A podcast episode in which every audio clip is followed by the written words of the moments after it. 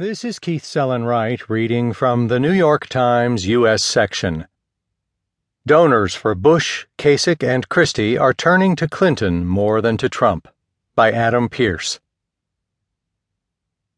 People who donated to establishment Republican candidates in the primary season are more likely to give money to Hillary Clinton, the Democratic presidential nominee, than to their own party's candidate, Donald Trump.